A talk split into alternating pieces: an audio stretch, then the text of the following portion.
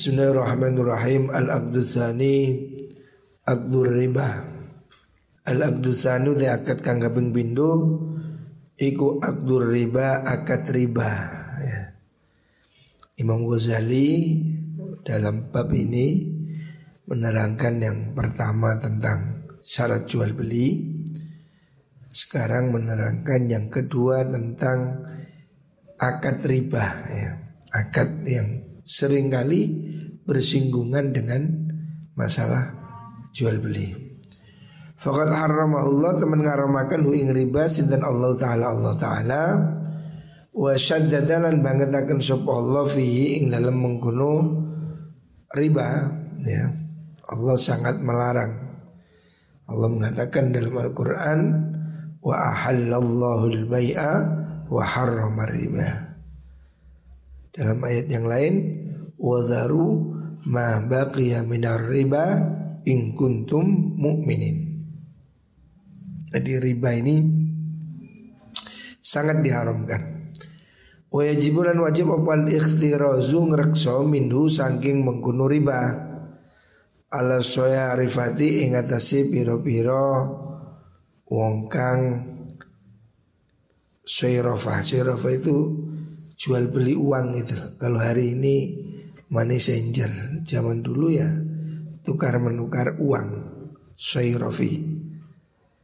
Al-muta'amilina kang podo nyambut gawe al-naqdaini ing atase emas lan perak.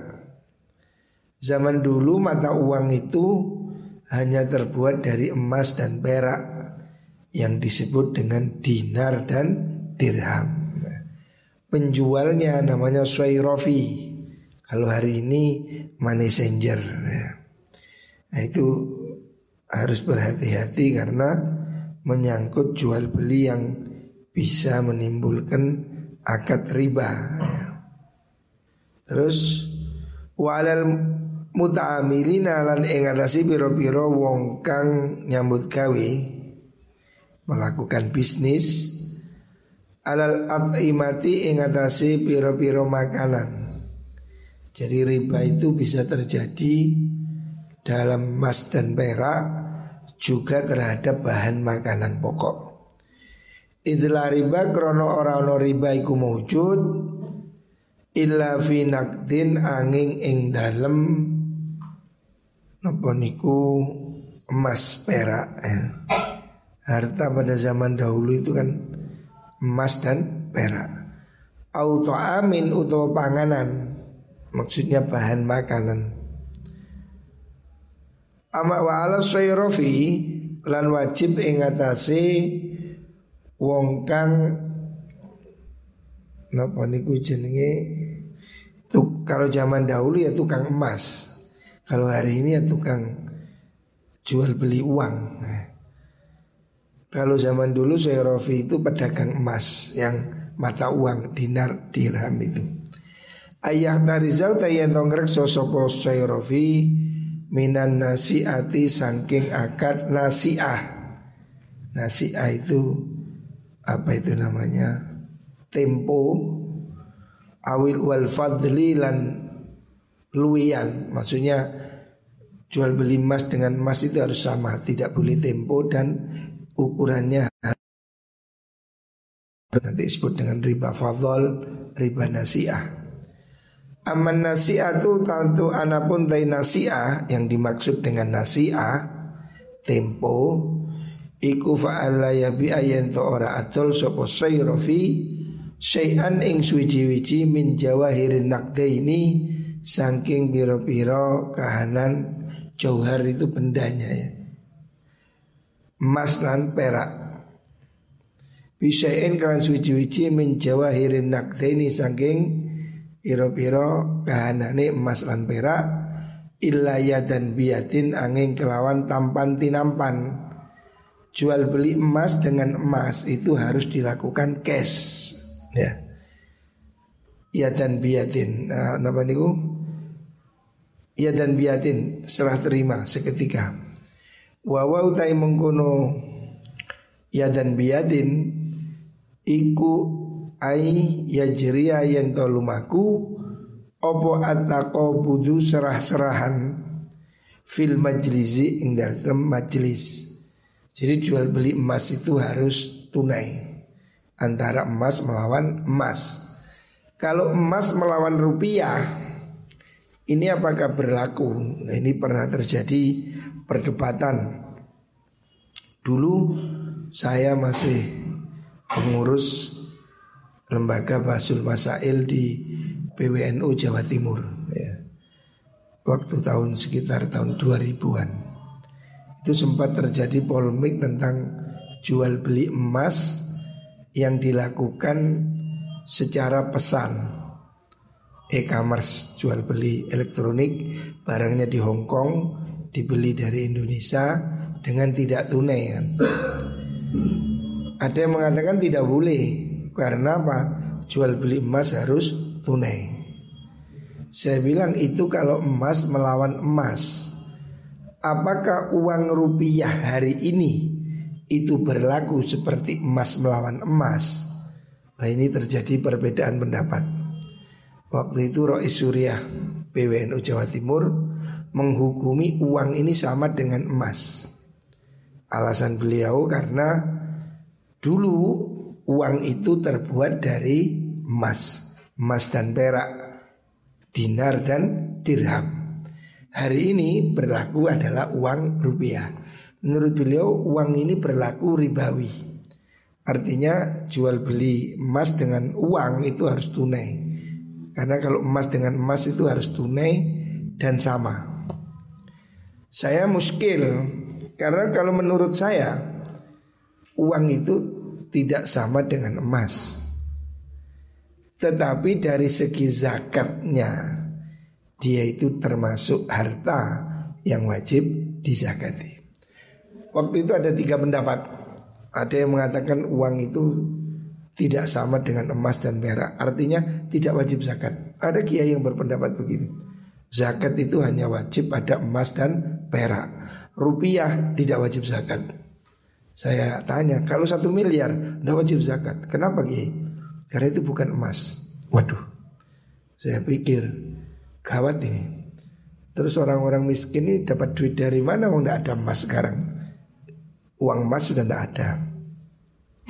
Kalau menurut Kiai Mastuki, uang itu berlaku sebagaimana emas, artinya ribawi.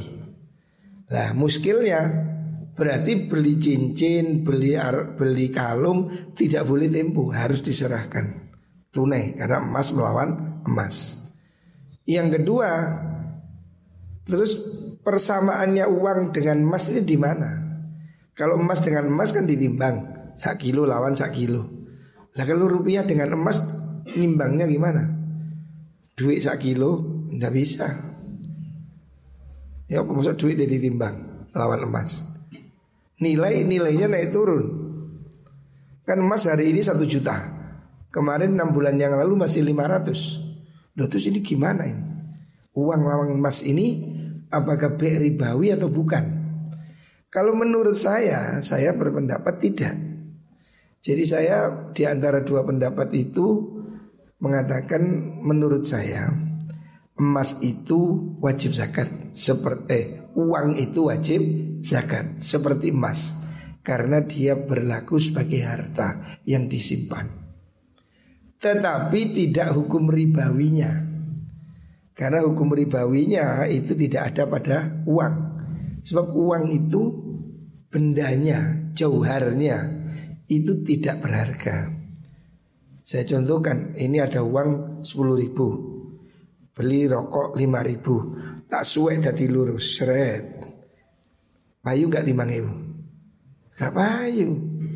Gedang goreng lima ratus, duit sewu tak tukel tadi luru, seret. Niki bu, nggak payu. Jadi ini jauharnya uang itu bukan emas. Tapi kalau emas itu jauharnya memang berharga. Ini emas satu kilo. Kalau saya potong, tot, ini namanya emas setengah kilo. Sana ini emas sekilo, saya potong, tetap berharga. Saya acur, tetap berharga. satu gram, lima gram, sepuluh gram. Ini kalau saya remuk, maunya ini emas, saya remuk berharga semua. Tapi kalau duit sepuluh ribu suwek dadi loro, pret dituku. Ditampleng nek wong. Ndak payu. Makanya saya mengatakan uang itu tidak bisa dihukum ribawi sebagaimana emas. Artinya hari ini emas itu ya berlaku sebagai mata uang yang dijual seperti surat berharga, bukan emas. Karena nilainya kalau di, di tidak apa dicabut berlakunya hilang. Emas nggak bisa, emas tidak berlaku, tidak bisa sepanjang zaman emas adalah emas. Nah, makanya waktu itu di P W N U terjadi perdebatan panjang ya. Dan saya menyatakan pilihan saya mengatakan bahwa emas itu tidak ribawi. Sebab kalau eh uang, uang itu tidak ribawi. Sebab kalau uang ini dihukumi ribawi, maka orang beli cincin pesen haram ribawi. Saya beli cincin ukuran sekian, jadi kapan seminggu, tidak boleh. Emas tidak boleh ditransaksikan kalau lawan emas, harus tunai dan sama. Samanya gimana? Tidak bisa. Ini rezim moneter ini kan, rezim Yahudi ini beda dengan emas ya. Sama sekali beda. Negara maju dengan enak bisa menjatuhkan mata uang. Contoh hari ini satu dolar empat belas ribu enam ratus. Dulu zaman Pak Harto satu dolar seribu rupiah, dua ribu rupiah. Bukan jauh sekarang. Duit di Amerika satu dolar tidak bisa dibuat beli minuman ini. Minuman bisa dua dolar. Ada mungkin satu dolar tapi sedikit sekali. Nasi paling murah, saya pernah tinggal di Amerika satu bulan. Nasi paling murah itu di pinggir jalan itu delapan dolar. Di food, food truck itu delapan dolar. Berarti nasi satu piring berapa? Kalau lima belas ribu kali delapan berapa? Wah seratus tiga puluh, seratus dua puluh ribu. Padahal di Indonesia sego pecel biro lima ribu, cuma sepertiga dolar. Bayangkan nasi di Indonesia dihargai murah. Orang Amerika satu dolar bisa makan tiga kali di sini. Saya bawa duit satu dolar ke Amerika nggak dapat nasi, air aja nggak dapat. Ini kan gak adil. Duit negara kita dihargai murah di Amerika. Amerika duitnya jauh berharga. Dia beli tanah di sini satu meter seratus ribu dapat cuma delapan dolar atau tujuh dolar. Di Amerika beli tanah tujuh dolar gak dapat. Jadi negara kita ini dimurahkan. Nah, ini kan gak imbang. Makanya mata uang itu menurut saya bukan emas, itu adalah permainan moneter. Tidak bisa dihukumi sama dengan emas kecuali dalam wajibnya zakat. Nah itu perdebatan yang pernah terjadi di P W N U. Dan saya berpegangan ya dengan referensi dan apa yang saya fahami seperti itu. Karena kalau uang ini dihukumi sama dengan emas, wah banyak transaksi hari ini yang rusak. Karena emas itu saat bisa dijual beli dengan tunai dan sama. Nah ini repot sudah. Ngurusnya gimana itu ya. Watas bundi ya dan biadin. Wahada utai kira mengkono-mengkono ya dan biadin iku ikhtirozun jabakan minan nasiati saking tempo. Jual beli emas dengan tempo nggak boleh. Wa taslimus soyarifati utawi oleh nyerahakan tukang emas. Soyrofi itu pada saat itu ya tukang emas, tukang perhiasan. Adzaba ing emas ila dari dorbi maring rumah percetakan untuk dicetak menjadi dinar. Wasiro utana niri lan tuku piro-piro dinar al-madrubi al-madrubati kang den cetak iku haramun haram min haitsun nasai saking arai tempo. Jadi beli emas dengan tempo itu tidak boleh, haram. Jadi emas beli masih cetak dibeli tidak boleh, harus tunai ada. Bukan repot ini. Jual beli ini hari ini gimana prakteknya? Wa min haitsu annal ghaliba lan saking arah setune perkara kang kaprah iku yajri an lumaku fihi dalam mengkunu Uh, syira'ud dananir opo tafadulun perbedaan, karena emas dengan dinar yang dicetak itu pasti ada beda. Idla yuradu trono oratin baliakan opo al-madrubu emas kang den cetak bimithri wasnihi kelawan padane wazane timbangane mengkunu al-madrub ya. Nah dicetak menjadi berubah ukurannya. Wa amal fadlu anapun dailaluian iku fayuh tarozu mongkoten rekso minhu sangking mongkunu fadlu fi thalathati umurin ing dalam telu pira-pira perkoro. Jual balik emas secara tidak sama itu dalam tiga hal. Rupane fi bai'il muksiri ing dalam panggonan eh, atol perkoro kang pecah. Jadi emas yang dicetak terus pecah cacat ya. Bisohihi kelan kang wutuh dengan mata uang yang unggul. Falaya tajuzu mongko arah wenang opal mu'amalatu transaksi fihima ing dalam bai'il mukasir bisohih illa ma'al mumatsalati yani padan pinadan ya. Bai'il mukasar yang pecahkan. Artinya yang cacat. Dinar itu kan emas yang dicetak. Nah, kalau pecah nilainya kan jatuh. Itu tetap tidak boleh dilakukan transaksi melawan dinar yang utuh dengan selisih sak kilo lawan sak kilo setengah, tidak boleh. Padahal yang satu pecah yang satu utuh, tetap harus dinilai dari emasnya. Eh, pada transaksi emas melawan emas. Makanya kalau emas lawan uang ini tidak bisa. Masalahnya ini dari mana gitu loh. Mengharganya emas lawan rupiah berpindah-pindah harganya, sehingga uh, akadnya itu saya kira sulit ya.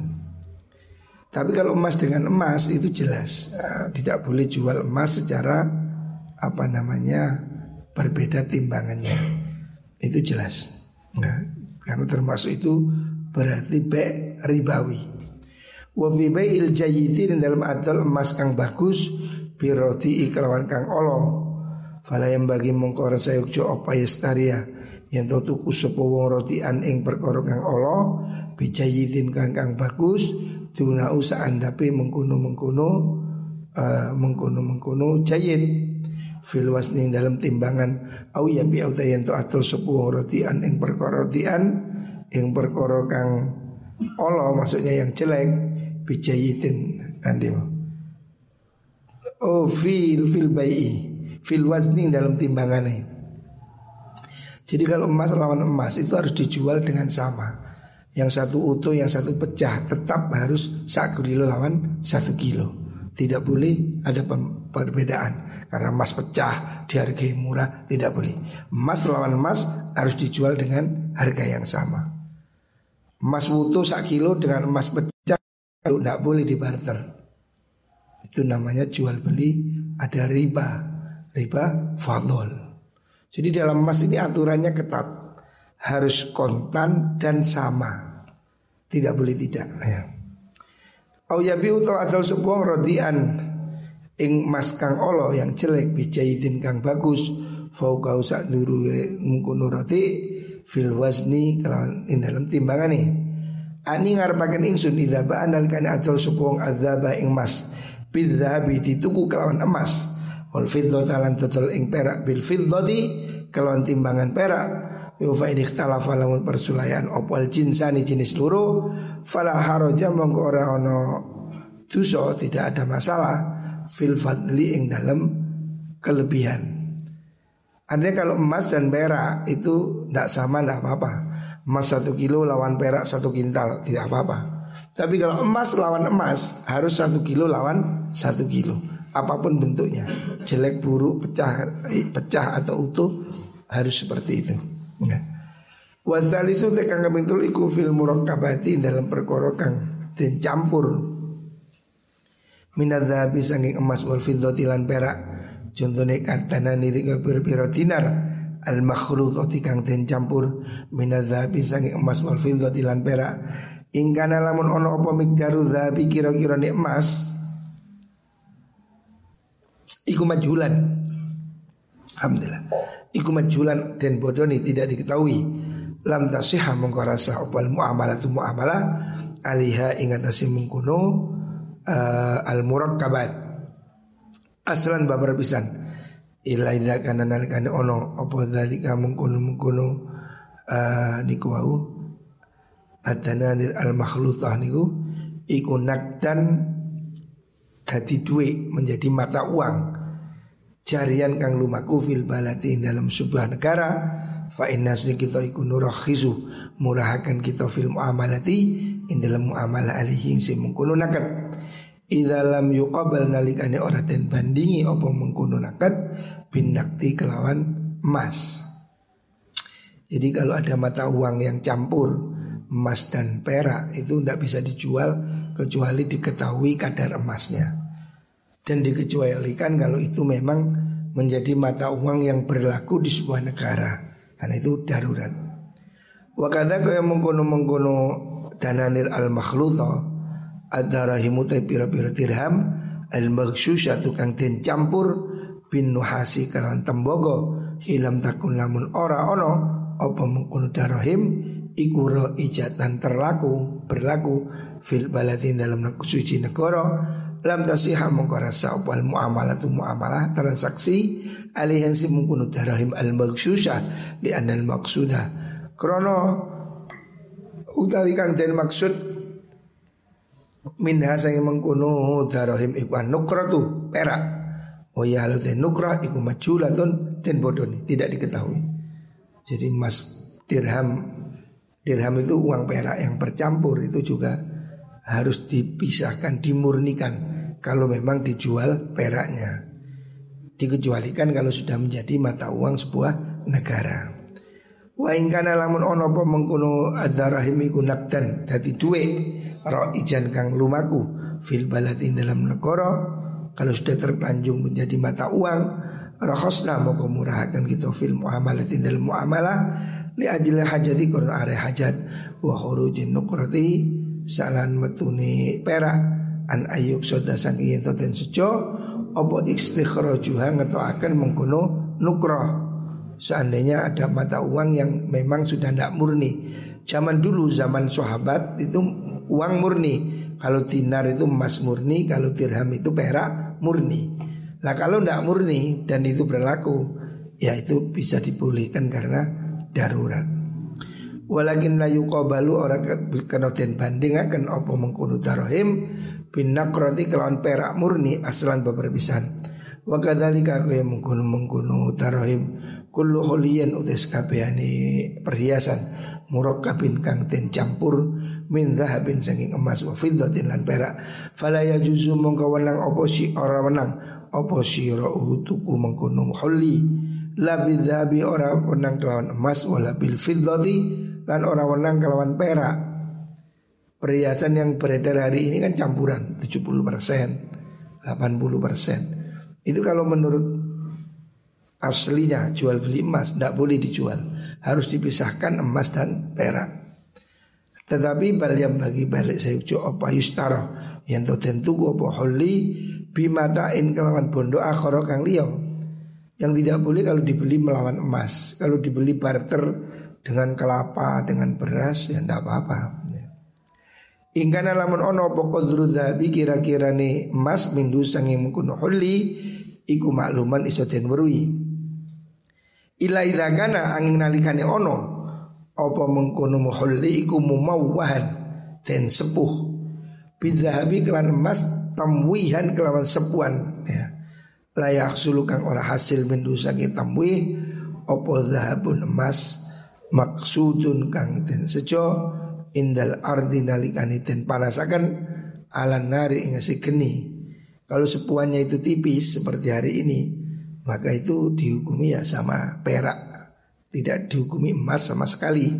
Fayajuzu mongko wenang apa bai'uha adol mengkono niku wau muwawah holi al mumawah bi dzahab minan nakroti saking perak, ditukar dengan perak.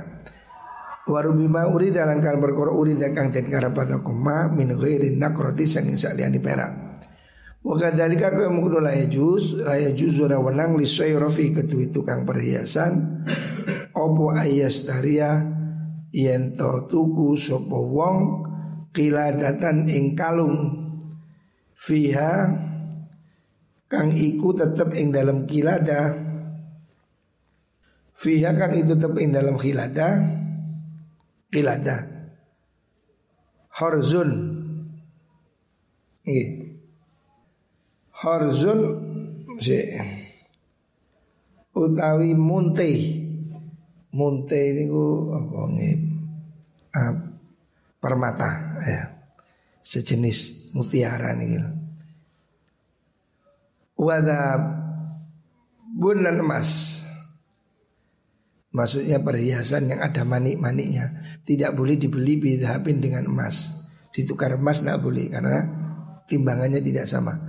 Walayabi ala yen orang orang wenang yen to atul sapa syarafi hu ing mengkono-mengkono qilada hu ing mengkono niku wa khulli niku minal qilada bal bil fiddati balik kelawan dentol kelawan perak bulinya ditukar dengan perak ya dan biatin kelawan kontan illam yakun lamun ora ono fiha ing dalam qilada apa fiddatun perak. Wala yajuzulan orang wenang opo sira usaubin atul tuku pakaian mansujin kang ten tenun bidhabin kelan emas yahsul kang hasil mindu saking saub opo dhabun emas maksudun kang ten sejo indal ardi nalikane ten panasakan dijajal ala narisi geni bidhabin orang wenang didol kelawan emas karena di situ tidak diketahui kadar emasnya.